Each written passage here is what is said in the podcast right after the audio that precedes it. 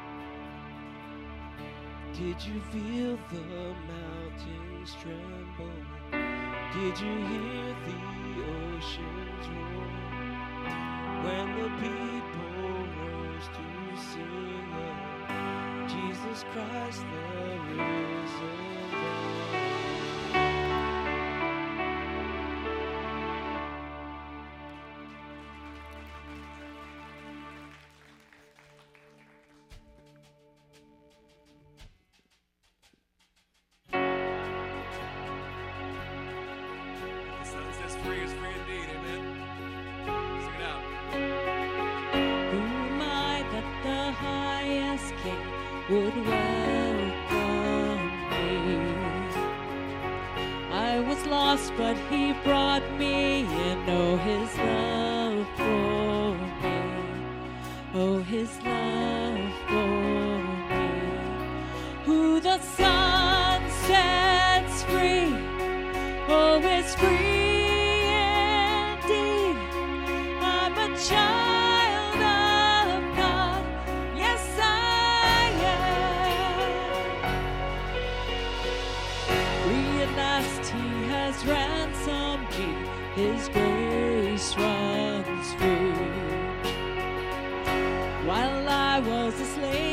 you sing Jesus.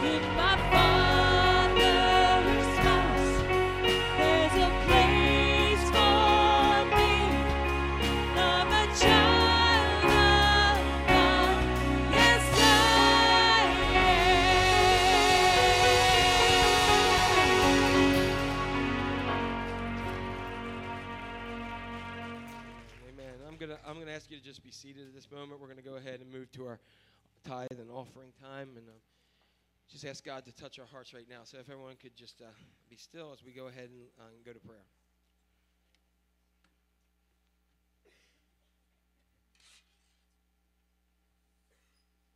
Gracious Lord, we just uh, again are, are thrilled to come into your presence once again, and to recognize that God, you you know what's uh, the what what our needs are. You know what um, goes on in our presence, and um, so God, here we are today, just seeking who you who you are in the midst of everything.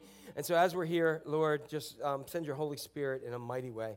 Um, we've been so blessed. So at this time, God, we want to go ahead and we want to give back to you, and um, in just a, a portion of the many blessings that you've given to us. So, Father, from your anointing that was sent upon us, uh, we give back to you and um, ask that you use it to multiply your ministry here and around the world. For we love you, Father. You are awesome. And we just um, ask for your spirit to be upon these gifts. In Christ's name, amen.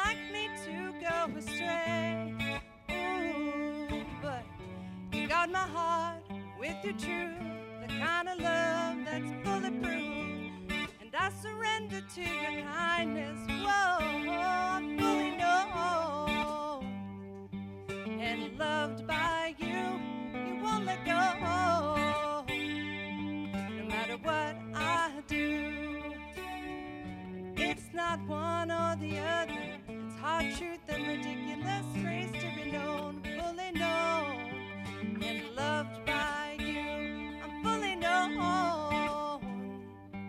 and loved by you. How real, how wide, how rich, how high is your heart? I cannot find the reasons why you give me so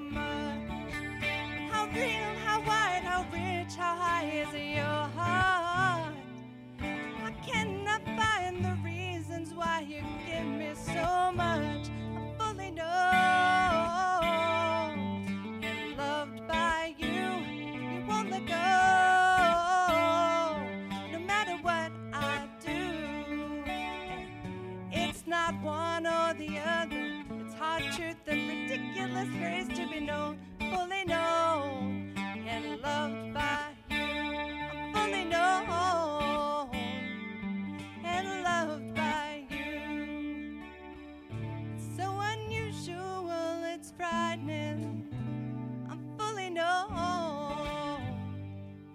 and loved by you.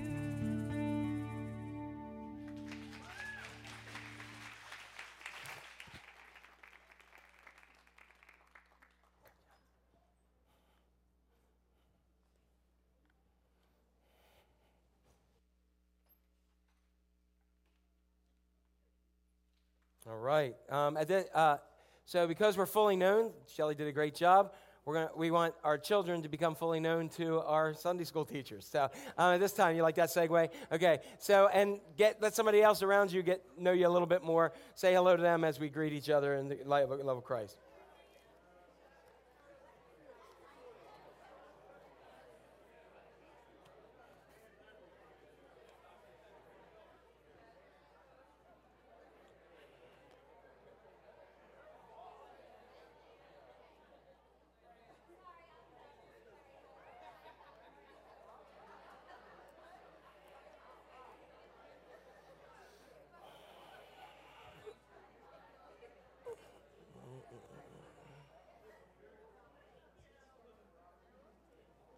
Thank you. Thanks, Tom. For everyone else, um, just want to uh, challenge you to continue to greet one another and get to know people. Sometimes you sit next to people and you never get a chance to really talk to them. So, um, just wanted you to go ahead and do that. First of all, if you're visiting with us today, welcome. Uh, relax and have fun. We, I've said this uh, several times. We just believe that God brought you here for a reason, and if it's just to relax today or with us to connect, uh, know that you have a, a family who loves you here and a God who loves you even more. Um, Paris Foundation is today. Uh, we good, Mike? Okay, so we're all great, great there. And you can see some of the other announcements that we have here. Today is the last day to place your order for the youth sub sale. We challenge you to do that. That's going to help them with, um, with some, uh, some fundraising things. Also, I know they're going to the YMCA for a pool party afterwards. Um, you can see the information about women's group um, that meets um, Tuesday evenings at 6:30 at uh, Dana Webb's home. Grief share is ongoing, and uh, I know I know weather, uh, crazy weather, right? Yeah, this week, um, and so I think um, we might even get some more. They're saying, but it is winter, and we live here. Uh, so, but um, grief share, please connect to grief share. We'd love to have you connect um, with with grief share because um, we all go through that. Again, I just want to say once again, for RightNow Media, if you need some small group ministries or you're just looking for something just to connect on yourself, these are available at no cost to you. Our church underwrites that, and so we'd love for you to go ahead and have those areas as well. And uh, you can please take a look at the uh, Wednesday evening's other uh, group is going to meet down um, at the Parkland Community Center in Cecilton, and they're going to be doing Forgotten God by Francis Chan. So the information's there. And we have other groups if you'd like to connect with them as well. On, um, on the 22nd of February, on February 22nd, you can see that we have um, a bingo, and um, that is for, uh, for the, uh, that goes to the mission trip. We are planning in um, early August once again to go visit our sister churches. Uh, what started as a mission became a family relationship, and um, our sister churches in Haiti. So just be thinking about if that's something that God's placing on your heart. If you'd like to go to do our, our yearly jump in um, help out. Also, pray a lot for our brothers and sisters in Haiti right now, as I've been in conversation with several of them, and it's just not good right now in Haiti. Um, and many of them cannot even leave their homes, go to school, do anything. Some who live in cities are afraid to even go outside for fear um, that they may get caught in some, uh, some of the violence that's going on there because of political unrest. Um, basically, the, uh, and just to let you know, um, that's not the sales pitch to go, um, but that what I'm saying is, um, is that we, we forget how blessed we are with all of our problems, that we live in a place where even though we don't like each other, we don't have the level of violence that, that many do. And, um, and I think a lot of time, the other thing that we forget is we forget these are individual people that God loves. Um, and there are and many of them are now our brothers and sisters in Christ. So be praying for them and pray for the peace of Christ to reside there in the political area so that everything else can go. Because when there's extreme poverty and that's all you have, you don't uh, a lot of times you can't do it much much else. So um, we want to continue to lift them up in prayers. However they are encouragers and they are encouraging us and said share with our brothers and sisters at haven community that we love them and we're praying for them. So that tells you the type of individuals that you have as, as our uh, brothers and sisters in christ in haiti all right? Um, so that's uh, several of our prayer requests that we have there. Um, uh, some uh, we have some prayer requests here excuse me that was our announcements. Joanna shea uh, is listed for joanne edwards and family um, for uh, Richard Montgomery, who had a stroke, for Bruce England, who has heart surgery. Marge Turner um, has a niece in critical condition. Uh, pray for the Abrams family. Many of you know Curtis Abrams, his mother passed away uh, this week. Um, and uh, Joanna Shea's family, God knows uh, the need. And then there's an I love you, Jack. That's good. Okay. And then, then also we have another prayer request for our Haiti family. If there is any other prayer request and you forgot, by all means, uh, in the back, you can put those in there, or right now, you can jump online and uh, uh, through our app, or as well through our um, through the website, and go ahead and leave a prayer request, and it'll go, and we'll make sure that gets out to everyone. Okay. All right. Well, let's continue further in our prayers. We hear, now hear from the Word of God.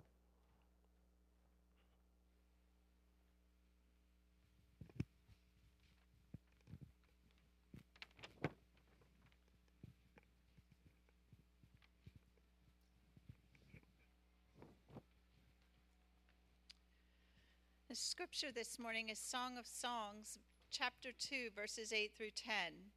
Listen, my beloved, look, here he comes, leaping across the mountains, bounding over the hills. My beloved is like a gazelle or a young stag. Look, there he stands behind our wall, gazing through the windows, peering through the lattice. My beloved spoke and said to me, Arise, my darling, my beautiful one, come with me.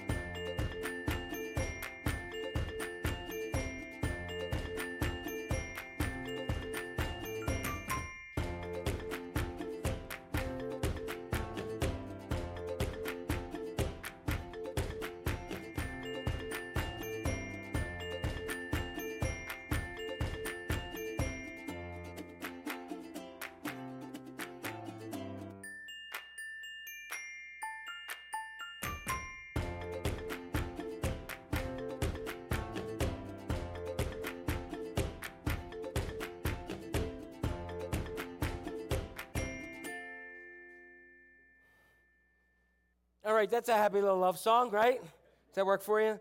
Okay, for um, if you're joining us for the first week, um, I'm doing something that I've never heard before in my uh, in my life, unless I went and looked for it. But in in church, I even, as I said, I asked several pastor friends of mine if they've ever done it about um, uh, a series on the Song of Solomon. I thought it was really good, um, or what we know as the Song of Songs.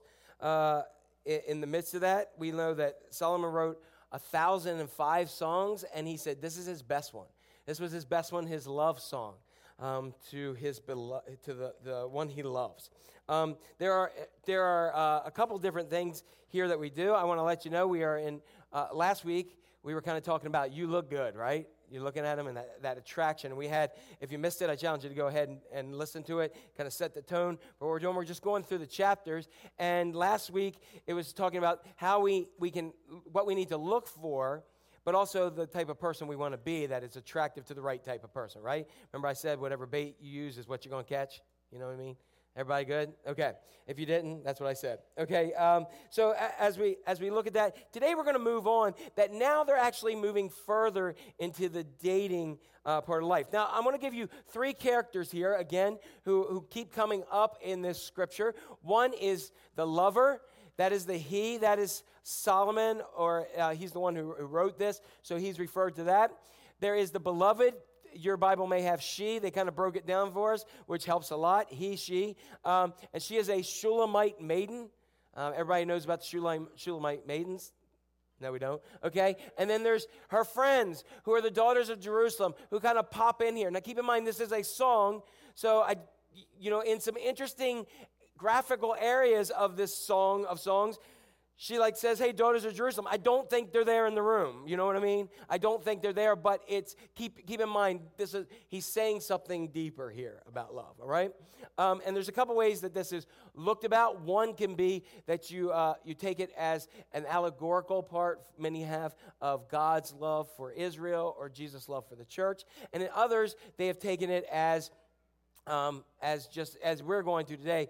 Uh, this love of human, human love, this relationship love. So, regardless of if you're in a relationship, you're married, you're not, you're, you want somebody to be in a relationship with, you don't ever want to be in a relationship again, um, those kind of things, whatever it is. Um, this is good because I think some of these principles, and I stress some of these principles, we can apply into all relationships in life. Okay, so hang in there. Um, uh, so uh, let's look at a, a, couple other things here. Here's our theme verse. Our theme verse for this series comes from Song of Songs. Uh, our Song of Solomon, chapter 1. And this is the one that Wes read for us last week. And it was this It says, Let him kiss me with the kisses of my mouth. Some of you said, I ain't never read the Bible, but I'm going to take it out tonight. There we go. For your love is more delightful than wine. Okay, your love is more delightful than wine. Um, and so uh, he starts with there. It's a human love thing. It says, pleasing is the fragrance of your perfume. You walk in the room and you go, I smell him. Mm, he's amazing. Okay, so you smell. I just love him. He's just, he just feels like a beautiful aroma in the room when I see him. Okay, and I can see you guys are like, who is this person they're with? Okay, your name is like perfume poured out. And then I love this verse.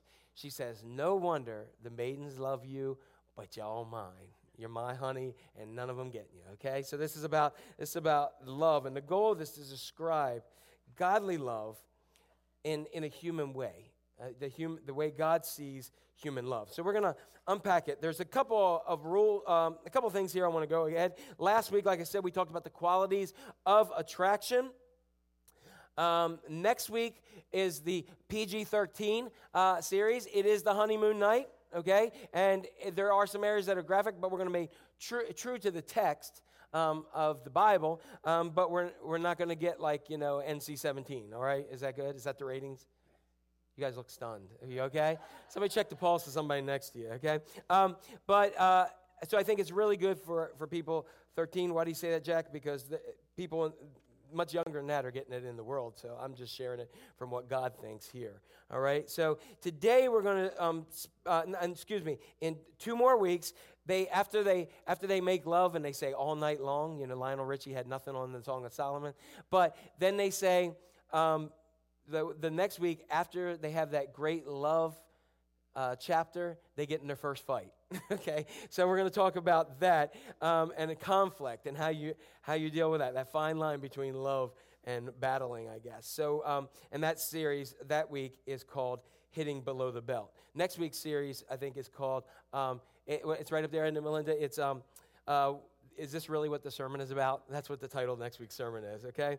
Um, and then in th- three weeks, we're going to talk about how you work through that. There it is right there. Um, in three weeks, the last series is going to wrap up the chapter, and we're going to say, how do we make this love last? How do we get love to be lasting, more than just this temporal thing? How can we put it in action for the rest of our lives? Okay, so we're, we're kind of going through a, a full love story here. But today we're going to talk about the dating relationship. And um, I don't want you to check out. Like I said, there is something for everyone. You'll see that in here. Um, if you're pursuing or you're being pursued or you, you don't care either way, just hang in there. Um, but this is probably one of the tougher ones because, um, because it's very sensitive, because we all have, have been in a place. There's uh, a lot, of, I, I will say, I do well, as we look at the culture around us, there is a lot of focus on the physical. And as we learned last week, that was the last thing they were attracted to, right? It, it was part of it, but what was one of the final things that they were attracted to? There was a lot of other things that went on there. So, be, again, before we start, I want to give you some ground rules. Everybody like ground rules? Everybody say ground rules? You are awake. Okay, look. So, here's what I want you to do I want you to listen for yourself and not your significant other, okay, or anyone else. So as you're hearing this, you're like, mm-hmm, mm-hmm, pay attention. You better write that down, and we'll talk about that when we get home. I don't want you doing that. I want you, even though it might fit eat perfectly, I want you to turn it back around yourself. Let's look at ourselves in the mirror here. I don't want you also to focus on the past. Everybody has a past, right? Everybody want to share their past right up here on the screen? Uh-uh, not me. No, thank you, right? Um, it might, your past may have been last night. Who knows? But we all have it. We all, we all experience it. And so I'm glad that we serve a God that is a God of second chances and makes all things new, right? Anybody else with me? Okay, just checking. Um, so we have that. And the last thing is we're going to be true to the text. We're going to let the text speak for itself. I'm not going to change it uh, to make us feel comfortable. I'm not going to change God's word because there's some things in the back of the book that say if you do that, you're in t- deep trouble. So I ain't doing that. All right? I'd rather upset you than God, okay? So here we go. Um, but there is a lot of thing, uh, you know, it's been a long while since I dated, okay? Um, and, and thankfully. Uh, so, but I'm just thinking about that. And for, for those of you in those dating areas, hey, God bless you. It's an it's a interesting world now from when I've talked to people who are in those dating things. But I started thinking about when I was, I was like young in middle school, all right? And, and in high, in, uh, you know, those early high school days. And I remember some things that was that was really kind of interesting. And I remember like just the need to have that boyfriend or girlfriend. Anybody remember that? How many went to Northeast Middle School? How many got caught making out behind the steps? Oh, you didn't raise your hands, did you? I know you were back there. I saw y'all. All right, so nobody wants to say that. But I was like, hey, the big thing was to go behind the steps so you could kiss before the principals came around and said, come on, let's move. Okay? They still do that, Bobby? Okay, so you got cameras. So you can get a show. There we go.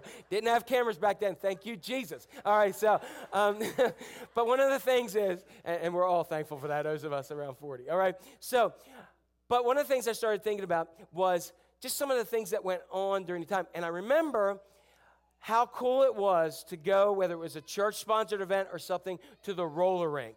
Anybody with me? Let's hear that roller rink. How many were Maryland people? How many had Christiana roller rink? How many can skate backwards? I hate you all. I could never do that. All right. So you remember that? And skating was cool, man. You were like this, and they'd have music, and it'd be like lights and disco ball, and you were cool, weren't you? You were cool. You might have had some, like, you know, parachute pants, like Michael Jackson asked, right? Some zip, anybody with me here? All right. So here we are. You're cool. You may have bandanas wrapped around all kinds of stuff, and you didn't know what that was. But anyway, so combs in the back of the pocket. We're taking you back. Bell bottoms. You're a little bit older than me. Um, all that kind of stuff. But so you, this was cool, the roller rink. And I remember it was really, really cool if you took a bus somewhere. And maybe at one point in that roller rink area, that, that guy would come over the speaker and go, couple skate. Anybody remember that? Couple skate. And when they said couple skate, you were like, oh, I gotta find me a honey, right? I gotta find me somebody. I gotta find me some. Maybe somebody will find me. Somebody found you, man. You were like, oh yeah, she picked me. Uh huh. Couple skate, and it gave you that chance to put those hands together. And you said, Do not fall, right? Do not fall. Do not fall. Keep on going, going. And you wanted that song to last forever. You were, you were hoping it was like In-A-Gadda-Da-Vida or something like that, you know, or, um, or the day the music died, right? You know, something like that. Let's make it go. We're going to make it go. And then when it's over, like if you came on a, on a bus together as a group, the hope was this. There was that big challenge on the bus that if you sat next to her, were you going to make the move to hold her hand, right? Remember that? You're like thinking about it. You're getting on the bus. You're like, mm, how am I going to do this? Because you're, because you know your boys are going to be like, did you hold her hand? You're like, no, and it'll be like, ah, wimp, you know, that kind of thing. And there was like this whole kind of thing that was there, and you were nervous. And I don't know what you ladies thought. You might be like, I ain't holding his hand. I don't know. I have a clue because I'm not a lady. Um, but, uh, you know, I know for the guys, we were like, mm, ah, you know, trying these kind of things. And like, here, let me see your hand. Let me count your palm. Mm, you know, that kind of thing. Whatever it took. Am I right, man? And it was like torturous for those moments. But when it was, and God forbid if you got like the hand wrong, like nanu nanu or something, you know, it was done. But there was so much that was there.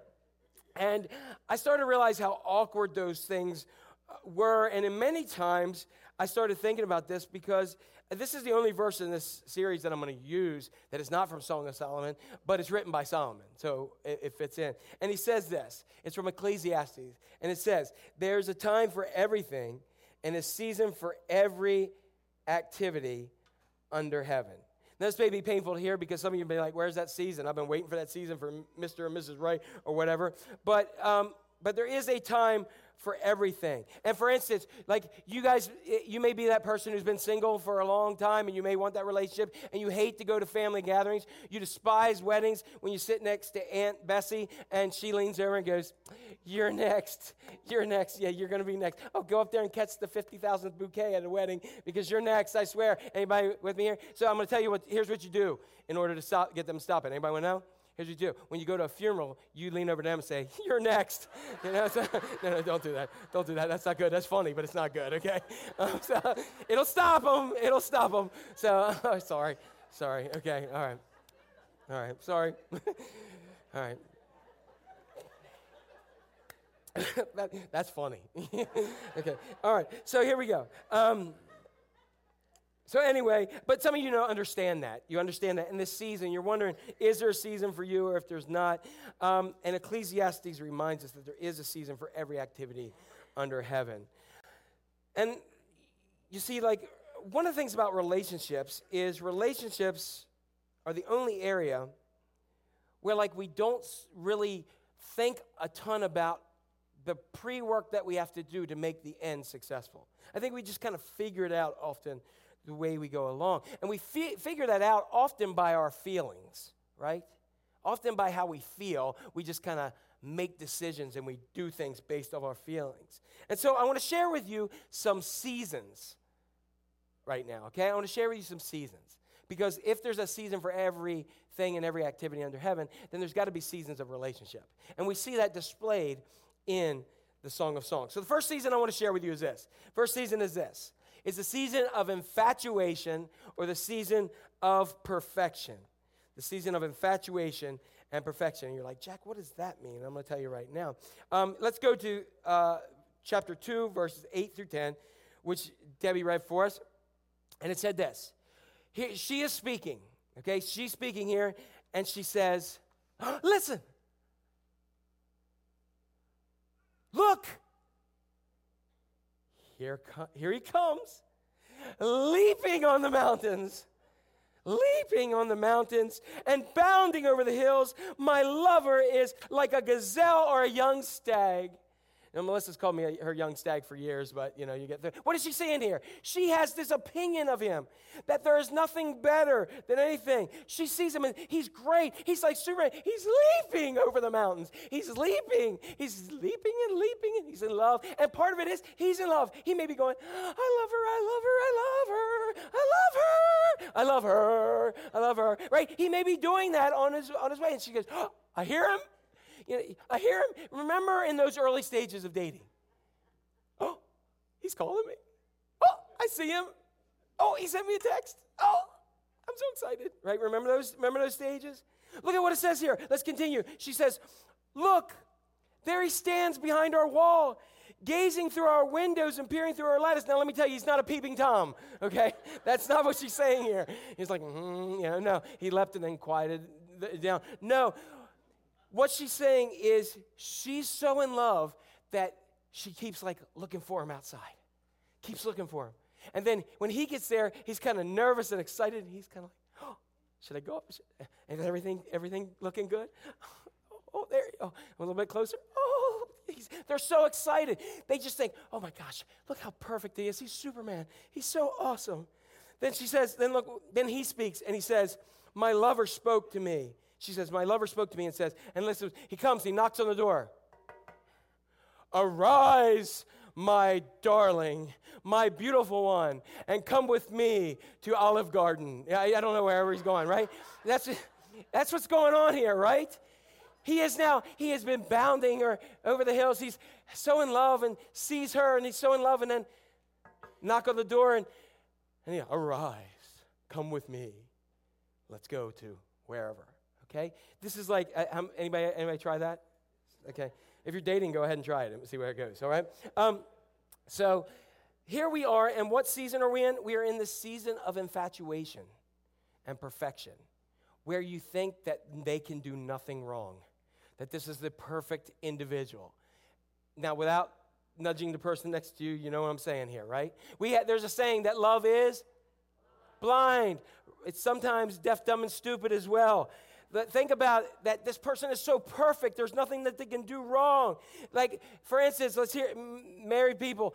You know, you may you thought that about your husband, and the fact is, eh, you think you might have thought he was perfect, and he's not, right? And then men, you may have thought she was perfect, and you're like, no way I'm going there, buddy. No way. You're not tricking me, Jack. No way. But but there's this thing we put people when we first see them, that's the perfect person I've always been looking for. And you find out, no, they're not. And if you live with them for a while, you find out they leave their stuff on the floor, they leave things open. I remember one time when Melissa and I were first married, I came home and she had post it notes on every cabinet and drawer that I left open and they said, Shut me, close me, close me, shut me, shut me, close me. And she used almost a whole pack. I didn't realize I did it, you know? And so those things that were cute, oh, he was here, he left the door open. He left the drawer open. Now it's like, Would you please put the drawer shut? She realized I'm not perfect. I'll let that settle with you for a bit, you know? I thought I just wanted to spend so much time with Melissa when we were first together that I even let her cut my hair. Melissa can't cut hair to let you know. But I didn't care because she was running her fingers through my hair, you know. All right? You see, there's experts who have actually studied this season. There are experts that say that this season of infatuation or perfection can last from anything to one day to six months. And in special cases, it may go up to two years. Okay? You may be living and saying, oh, it just doesn't get any better than this. But when it's bad and it starts to fall apart, you go, you go, uh oh. You see, before things can get better in relationships, they have to get real. You know what I mean? They have to get real. What you feel in emotion is not reality. Your feelings will mess with your mind and everything else. It's not the depth of that sacrificial love that we all need where we get longevity. I believe that longevity and suffering and those difficult times in life improve and strengthen love more than any, anything you could ever have. If you're willing to actually do what Christ said and lay down your life for each other in each and every day to say that their needs are so important and, and in every kind of way, that's where we begin to strengthen love. But like in every season, every season has its, um, can have some limits as well.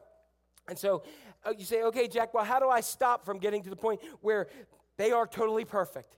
To the point of saying, okay, how do I have some limits so that I can wait and I can say, okay, now I see that they're not so perfect, it's real and we can work with it. And I don't make the mistakes when, they, when I thought they were perfect that are going to affect our relationship later. Well, there's a couple things that I want to share here. Three, three limits, what to do in the season when you're blind. Okay? So here's the first one you, you put a limit on, on time, and especially time alone. Um, you know, like our feelings often cause us to be in situations that we're not. I have spoke to many people over the years that because their feelings told them one thing, that something, something else happened and a situation happened and it affected them for the rest of their lives. Don't spend all your time with that person either. If this thing works out, you're going to have more than enough time alone with them in your life, more than you're ever going to want, okay? So, what I'm saying is, don't spend all your time there with that person because you need to go ahead and what you need to do, the best thing is to incorporate them into your life and you incorporate them and you get incorporated into their lives as well. Um, everybody has that friend who, when they start dating somebody, they disappear. Everybody with me? Completely disappear off the face of the earth, and then they start coming back. You know, you go, "Oh, I'm sorry, it didn't work out." And they're like, "Yeah, you're right." You know, everybody's had that friend. You may be that friend. Listen, listen a little bit longer here. All right. So, um, you know, like, go ahead and and spend time. I know of a pastor who actually shared that for his children. Um, he has a rule to help them through the stage. So, any first dates, they have to call him first. So, for instance, for his daughters, the uh, sorry if I'm ruining this for you girls, um, but uh, they have to call the, the father. And he said they're so nervous when they're calling. They say, Hey, he said, What's your plan for your first date? Well, I thought we'd go to the movies, we'd go here. And he goes, No, your first date is you're going to be at my house. Like, excuse me, sir, why would I do that? And he's like, Well, because if this thing works out, I'm going to have to spend the next 50 or 60 Thanksgivings with you, so I want you at my house to see if I like you in the first place, okay? So he said, he said, There's nothing that you can't he said, There's one thing you can do, but you shouldn't be doing at that point anyway. He said, That I want you to just get to know the family. I want to get to know you. I want to, I'm, I'm entrusting you with one of the best things I ever had, my daughter. So I want to know who you are. Okay? So he started in that area as well. So there are, so here we are. That's the first one. The next thing is talk. Our words are powerful. You know that whole thing, sticks and stones? It's, it's wrong. Okay? Words are extremely powerful.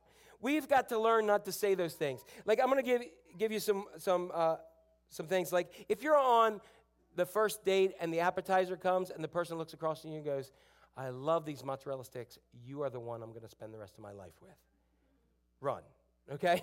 just to let you know. Don't say that at that point. You don't know that. It may just be like you really like mozzarella sticks, you know what I mean? They're really good. So don't say that at that point. Don't go into the third date and say, I love you. You know why? Because you don't know right? You don't know. Your feelings may say yes, and I'm going to tell you something. Your feelings are good and real, they're God given. Okay? God gave you those feelings and emotions, but there is a season for those. Everybody follow along with me. If the person didn't say anything, pinch them. Okay? It's just I want to make sure they're there. Okay, so here's what we're saying. So we need to go ahead and we need to recognize that we need to say the right things. I want to share something with you. Studies have been done by nature, men are givers. So they say things all right? Women are receivers. So when you, so I'm going to say to you, men who are dating, don't tell someone you love them unless you are, in, particularly if you're not in a place to back it up and carry it through, because you will crush someone. All right? And, and that goes the other way too. Don't say that if you're not ready to back it up. One day you may say it and you may say it a lot, and that will be awesome. But make sure there's a season for it. And the last thing is touch. Um, you can't get a genie back in a bottle, right? Anybody heard that statement? Can't cram the genie back in the bottle. So, like, think about it. I know, I know. If I go back to the dating dating stage years ago, my Melissa, when we went out, she would work on like you know she's beautiful anyway, but she would go ahead and get her hair fixed. She'd come down with smelling good, all that kind of stuff. We right, men? They smell a lot better than we do. Am I right? Yeah, and you just go, mm, looking good to me. You put all that together. You want to, you know, right? Your feelings, you just want to leap. You want to not leap over the hills, but you want to leap on her, right? So that's what you're that's what you're thinking about. And so, so, but here's the thing. Um, sorry. Okay. Um, but here's what here's just what I want to say about this. Okay. What I want to say about this is, and again, keep in our in our mind. I can tell you over years of counseling, probably the most powerful transitional issue is this touch is one of the most powerful things that can be either enriching or completely destructive. And I've seen it time and time again in counseling sessions of people who have received it, thought they were receiving it in love, thought they were giving and receiving love, and it destroyed them. And I've also seen people who've been so enriched by, by, um, by positive touch. And we know from that in our world. And so, what, what I say is if you want a relationship like everybody else has, this goes for everything in life do what everybody else does. If you want something different, do what God says, okay? And, and do something a little bit different in this area, all right? So, um, so let me see here. Um, what else do we have? So we have that season. So we have this season. Uh, the next, next season is the season of preparation. The season of preparation. Let's look at what it says here. Here's what we say. Now, speaking here, it says, See, the winter is past and the rains are over and gone. Don't you wish we were saying that now? Winter has passed. Um, but we aren't saying that. Uh, the rains are over and gone. The flowers appear on the earth, and the season of singing has come. The cooing of the doves is heard in our land. What season are the end now? Spring. There we go. Spring. Okay? Now let's go back to winter. Winter is an interesting time because winter, you look out and everything's gray and dead and cold and like the snow looks pretty when it comes down and then when it lays around for a while everything's muddy and disgusting am i right? And so you're just like enough of this. And so you have this and it looks like nothing's alive am i right? But here's an interesting thing about winter. We don't see green. We like spring. You know it's funny like when we get that first like 78 degree day and the birds are back chirping and the buds are on the trees and you have that like kind of warm kind of breeze you're like what do you do what do you do? You walk outside right? You don't you're not staying inside you're like or that day where you first throw the windows open and it blows the curtains through the house it's like something like that's amazing isn't it? And that's where they are now. And many of us in relationships want to go directly to spring okay? But there is winter and what does winter do? You see we can't have spring if it's not for winter and what winter does is winter is a season of preparation. In spring, it grows green, but in the winter, the roots are growing deep so that they can sustain the growth that comes. So let's look here.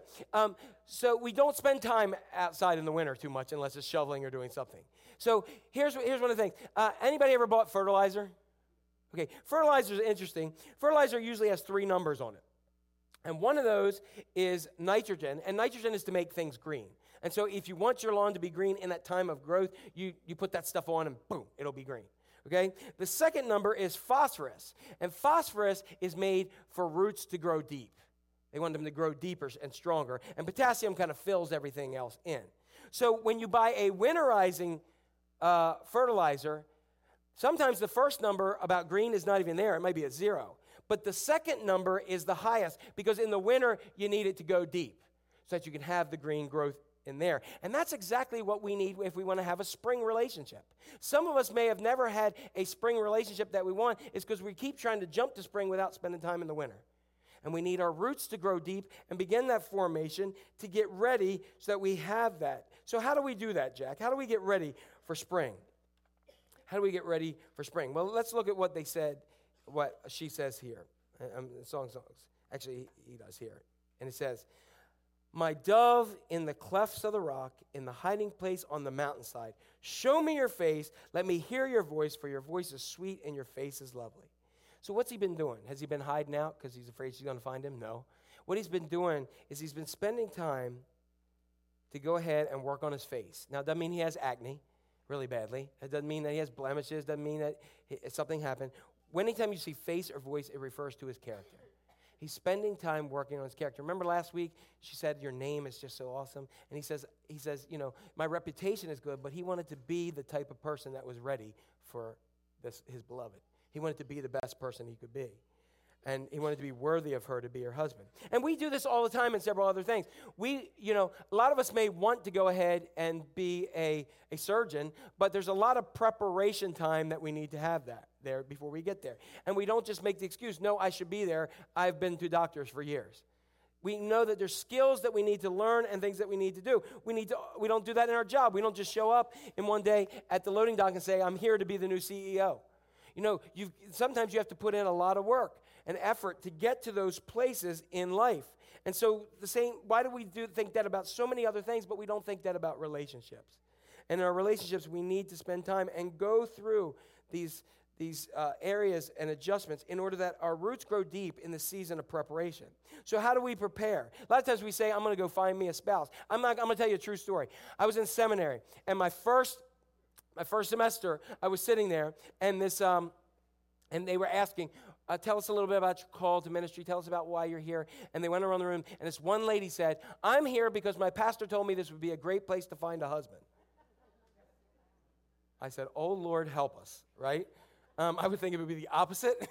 um, just ask my wife, you know. Um, but you know, they, that's what she was there for. So we want to find a spouse. But I, I'm going to go back to something I mentioned briefly last week, and it was simply this: we don't need to find the right person. We need to become the right person. For when we become the right person, we don't need a soulmate. We need to, um, to grow our spirit within us in accordance, and then God will have the right person for us. We will become the right person to find the right person. I've, made, I've heard some people that just have some incredible stories. Like there's individuals who I know who, who went ahead and they put down, when they were really young, they put down on paper exactly who they wanted as their husband or their wife. They wrote it down and said, This is what I want. This is what I believe God wants, uh, God wants me to have. And they would not waver one bit. And their family and everybody else said, You're crazy. You're not going to find that. There's no way you're going to find that. And don't you know, I can t- tell you of two or three cases where people did that and, and, uh, and kept consistent, and they found somebody who I would say that it looked like they just wrote that person on a piece of paper years ago because they trusted God in this thing. And in that time, they weren't just sitting around waiting, looking out the window. They were becoming the person that was going to be right for that right person uh, to be. In Judaism, there's a time of preparation. In historic Judaism, when it's time for the marriage, if you go to the groom and you say, When am I going to get married? He said, You got to ask daddy. Because what happened is they had a thing called a huppah. Anybody heard of that? And a huppah was you had to build your house. So in order to get married, the father of the groom had to say this, had to say, okay, here's what you're going to do. You're going to build a house. I'm going to supervise it and make sure it's strong enough so that when you move that girl into that house, it's going to be good and solid for her and for your family to go from there. And you're not getting married one second before I check out and see if it's strong enough. Now, today, still in Jewish ceremonies, you'll see like a little four peg post with a canopy over top, and that is symbolic of the nature that the father said, yeah, they're ready for this. It, it also continued on in other areas to bridesmaids and bridegrooms. You know, we have them there just for pictures. Like that, you know, or you know, maybe like this now. Um, but we, that's that's why we have them. Historically, they had bridesmaids and groomsmen to protect them and they, the groomsmen actually carried swords to say, oh, no, we're going to make sure he makes it to the altar safe, and we're going to keep everybody away. All right? So, anybody want to have some swords with you? You know, maybe that's, that's something that you could have, have done. We often, and so that's the second one. Uh, first one, become the right person. Second one, walk in love. Walk in love. We often talk about, you say, what is walking love? So many people say, I fell in love. Like you're walking along and you fall into a ditch and like love, you know, like you're in there and Love Boat starts to play. I don't know. So it's it, love is a choice. You may have heard that before. Our emotions will have us falling all different places. But when we take it away from the feeling and make it the choice and the commitment, then we begin to walk in love. And what's the best way to walk in love? By serving people. I can tell you some of the people that I cared least about in my life early on. When I began to serve them, I began to care and love them more than I ever could. And it did something in me as well. The problem is today, as we, we live with Jerry Maguire as the you complete me kind of thing. And here's the problem the problem is simply this if someone completes you and they let you down, you are now incomplete. Did you think about that? Okay? So um, when that happens, you're left incomplete. You're left wanting, you're left needing. I think so many times we put our feelings and put our hopes and dreams in a person, and when that fails, we fall apart. We do some of the dumbest things. We get in trouble. We do all kinds of dumb stuff because that person completed us, and when they left and that relationship didn't work out, we don't know what to do. So here's what we need to do we don't need to put in a person, but we need to put our hopes and our dreams on God not an individual, because He will never leave you and never forsake you. And you can be secure in your relationship with Him so that regardless of what the human relationships do, you're going to be secure. You know, anything that we idolize, one day we will despise. I've seen it time and time again. Anything but God will let you down. All right. So, everybody good? Okay, I got a couple quick things to go. You ready? Confess your seatbelt because I'm giving you some things in this preparation season. But now I'm going to give you things. This is for everybody. Everybody, if you didn't find anything yet, this is for everybody. These are things that can be done in all seasons. In all seasons. Number one, pursue intimacy. Pursue intimacy, not romance. Some think intimacy is romance. Um, it's not flowers and chocolates. Intimacy is transparency, no secrets, being vulnerable. Being vulnerable. It's letting your walls down. Last week, remember when she said, You know, I've been outside and my skin's cracked and messed up and, and rough and, and, uh, and I don't look too pretty? She was sharing with him her vulnerability and her flaws. And remember, by the end of that, she was saying, Oh, I'm, I'm, I'm, a, I'm a Rose of Sharon. Because of he, he encouraged her and loved her and said, I don't care what you see, I see something much better. You see, romance is a byproduct of intimacy. And romance comes and goes, but intimacy lasts so long. When you let down and begin to share. Look at what she said. Again, she says, My, my dove is in the class. We read this already. But that, what they're doing is they're developing intimacy here. He's like, Come out, come on, let me see you. I want to see you. Go ahead, I want to talk to you. You know, I, how, how come, how come, have you recognized this that early in the dating stage you talked a lot more? Like, do you remember like being on the phone? Like, I'm talking about the one that's attached to the wall with like the 30 foot cord.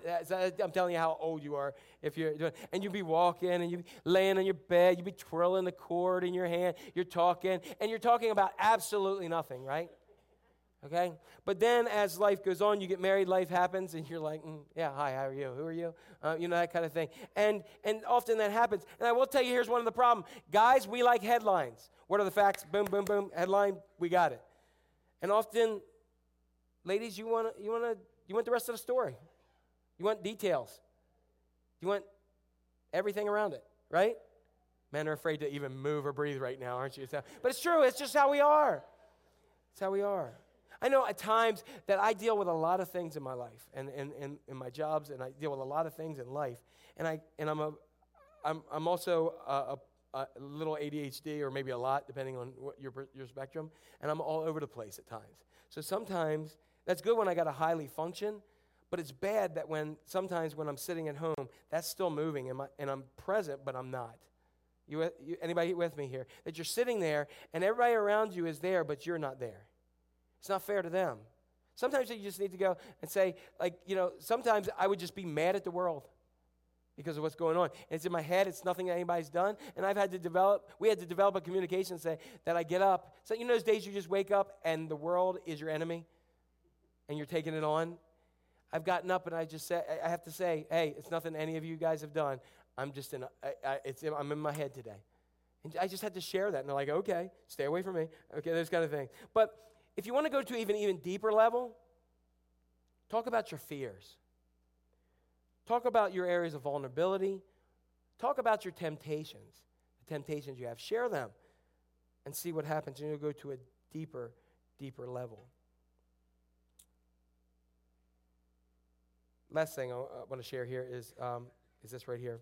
Protect your purity and potential. What do you mean by here? Look at what they say here. He's talking here, and I think it's interesting that he's talking because he's initiating this. And he says in Song of Solomon 2:15, Catch for us the foxes, the little foxes that ruin the vineyards, our vineyards that are in bloom. Now, if you remember from last week when she talked about she worked in the vineyards, but she neglected her own vineyard, what was she talking about? Her body, right?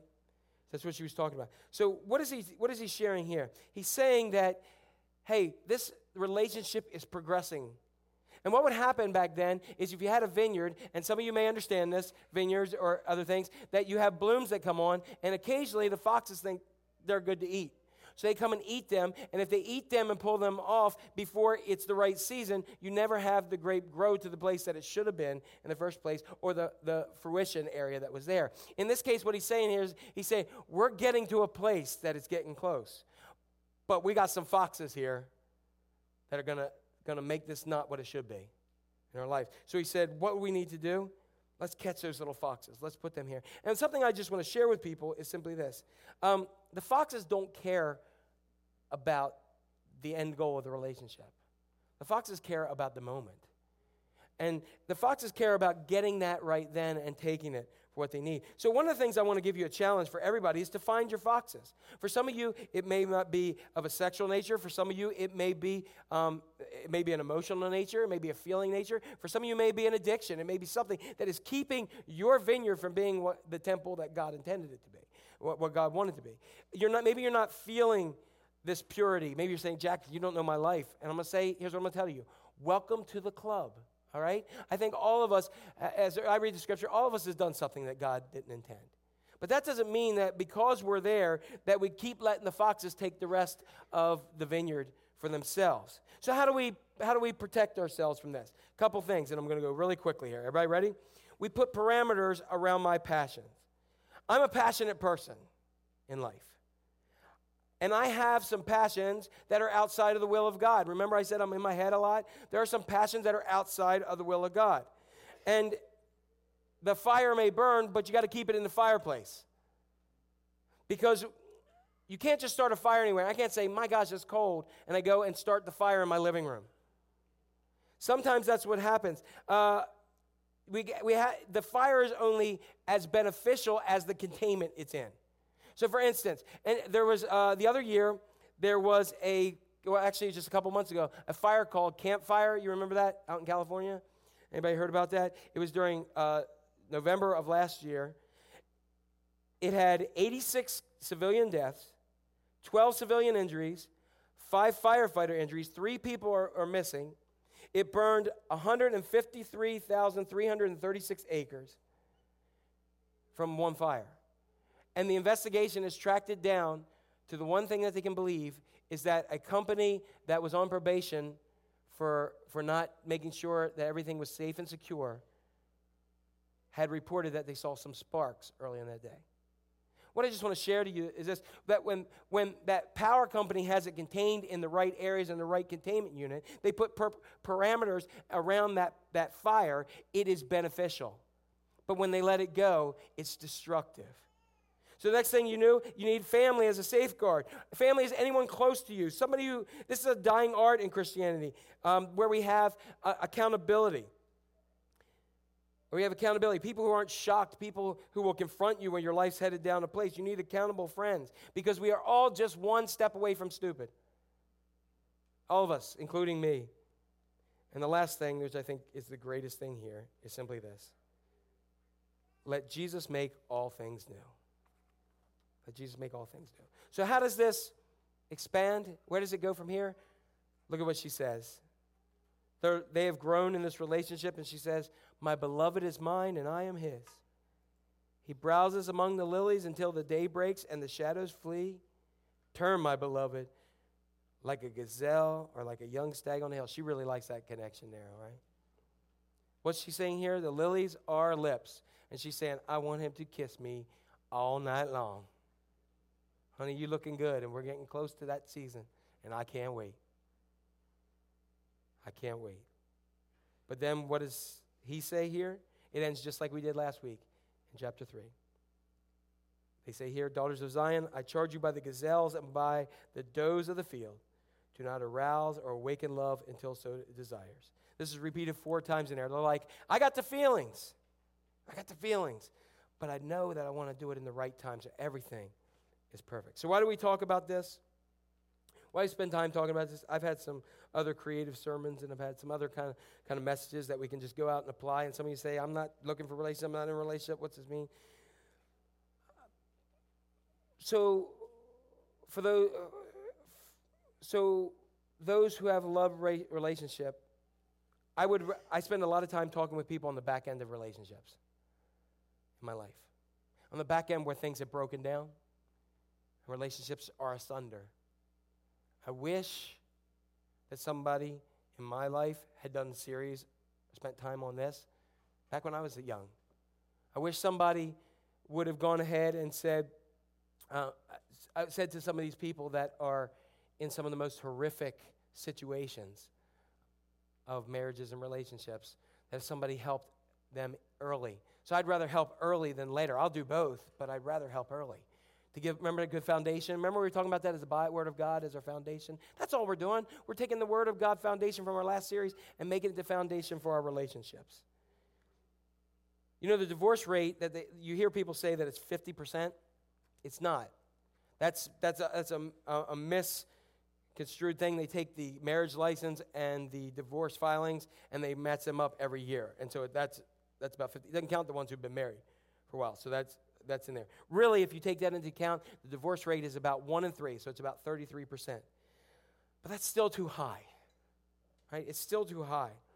Because I think many people got into these tried to get into a season that they weren't ready for. And so 33%, you know, like one out of three, you say, well, that's better than 50%, but let me share this with you. We wouldn't take those odds like if I went to the airport and said, hey, one of three people who got on this plane die. You're not going to say, let's go, give me the peanuts. You know, we're not going to do that. Or if you sat down at the restaurant today after church and you said, hey, guess what? That you order a meal and they say, well, one out of three people who ate this die. You say, bring it on. I'm feeling lucky today. No, we wouldn't do that, would we? So, because we don't like those odds, so we need to stop just looking at it as that, that's what happens and start embracing what can we do before we get there. You see, I, I pray every day for my children's spouse because I don't want them to ever have to go through some of the struggles that many people have. I'm blessed to have an incredible spouse that's, that's been there and put up with my mess and continues to do so. And, and, and, and it's, it's awesome to have that. Do you know that several years ago, the University of Texas in San Antonio did a study, a secular group did a study and wanted to decide how it was to, have, to make marriages successful. To get it from that one in three, they actually got it. Uh, the number is here to one out of every 1,156. And the commonality that they found in that was simply this that if you want to go ahead and have a more successful marriage, to pray together,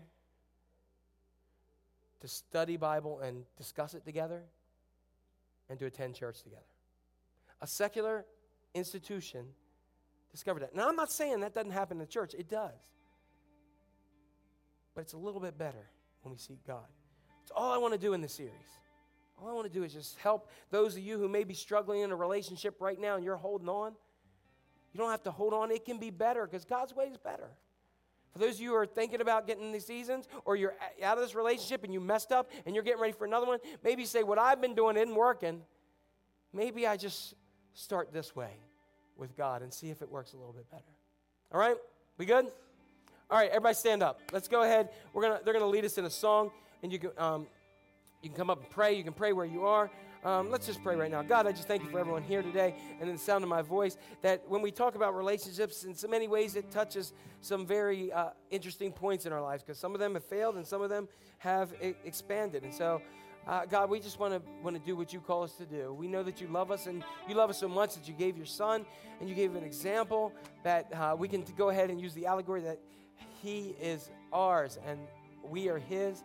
In this case, that you have a greater love for us than we can ever imagine.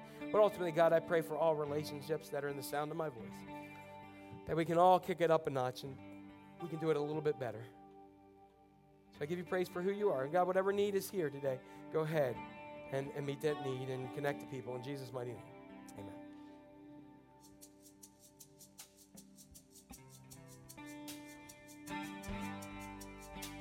God, you're so good. Amen.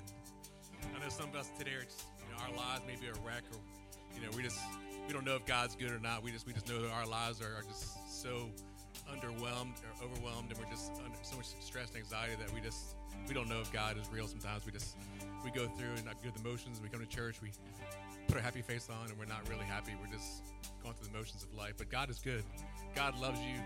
You are his children. We forget that so easily, don't we? I was kind of thinking about the song. I was sitting there today. I was thinking, God is good, not through the songs. God, you're so good. God, you're so good. God, you're so good. You're so good to me. Sing it out. God, so good. God, you're so good. God, you're so good. You're so good to me.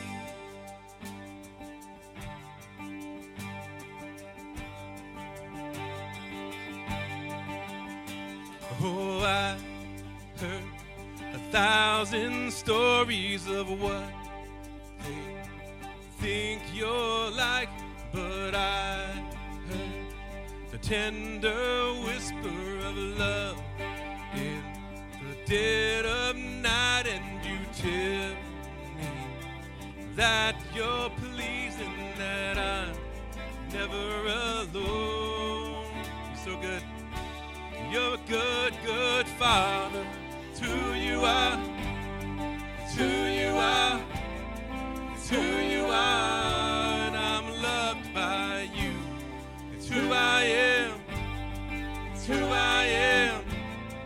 who I am.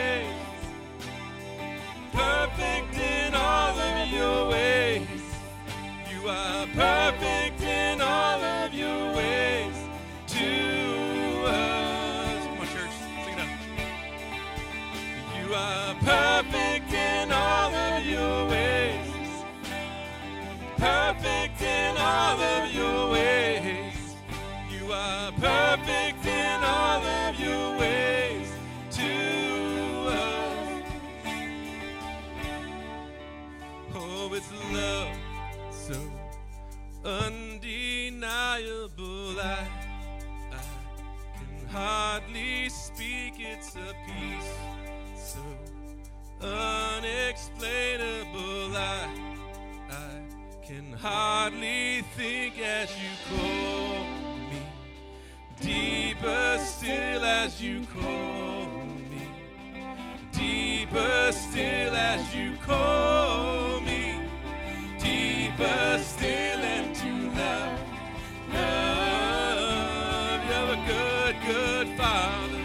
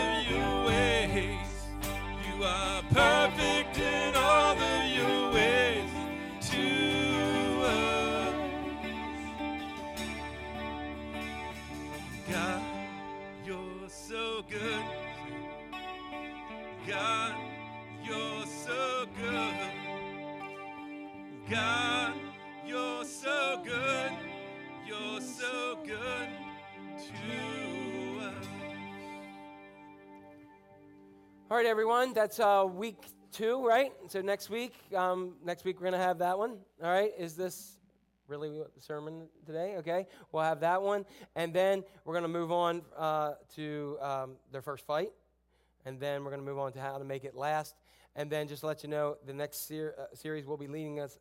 Will be the uh, after that will be about um, we'll be talking about the last words from Christ to help us get through those rough days in life. Because in case you don't know, he had a really bad day on uh, good, we call it Good Friday, but it wasn't good for him, and it's going to teach us about how we get through that stuff again. And then we'll be up to Easter, believe that or not. April will be here, and maybe snow will be gone. But um, and we can say winter's gone. See my lover leaping on the hills. All right. So um, so you guys say hello to someone as you leap out the hills and get out of here. Have a great week.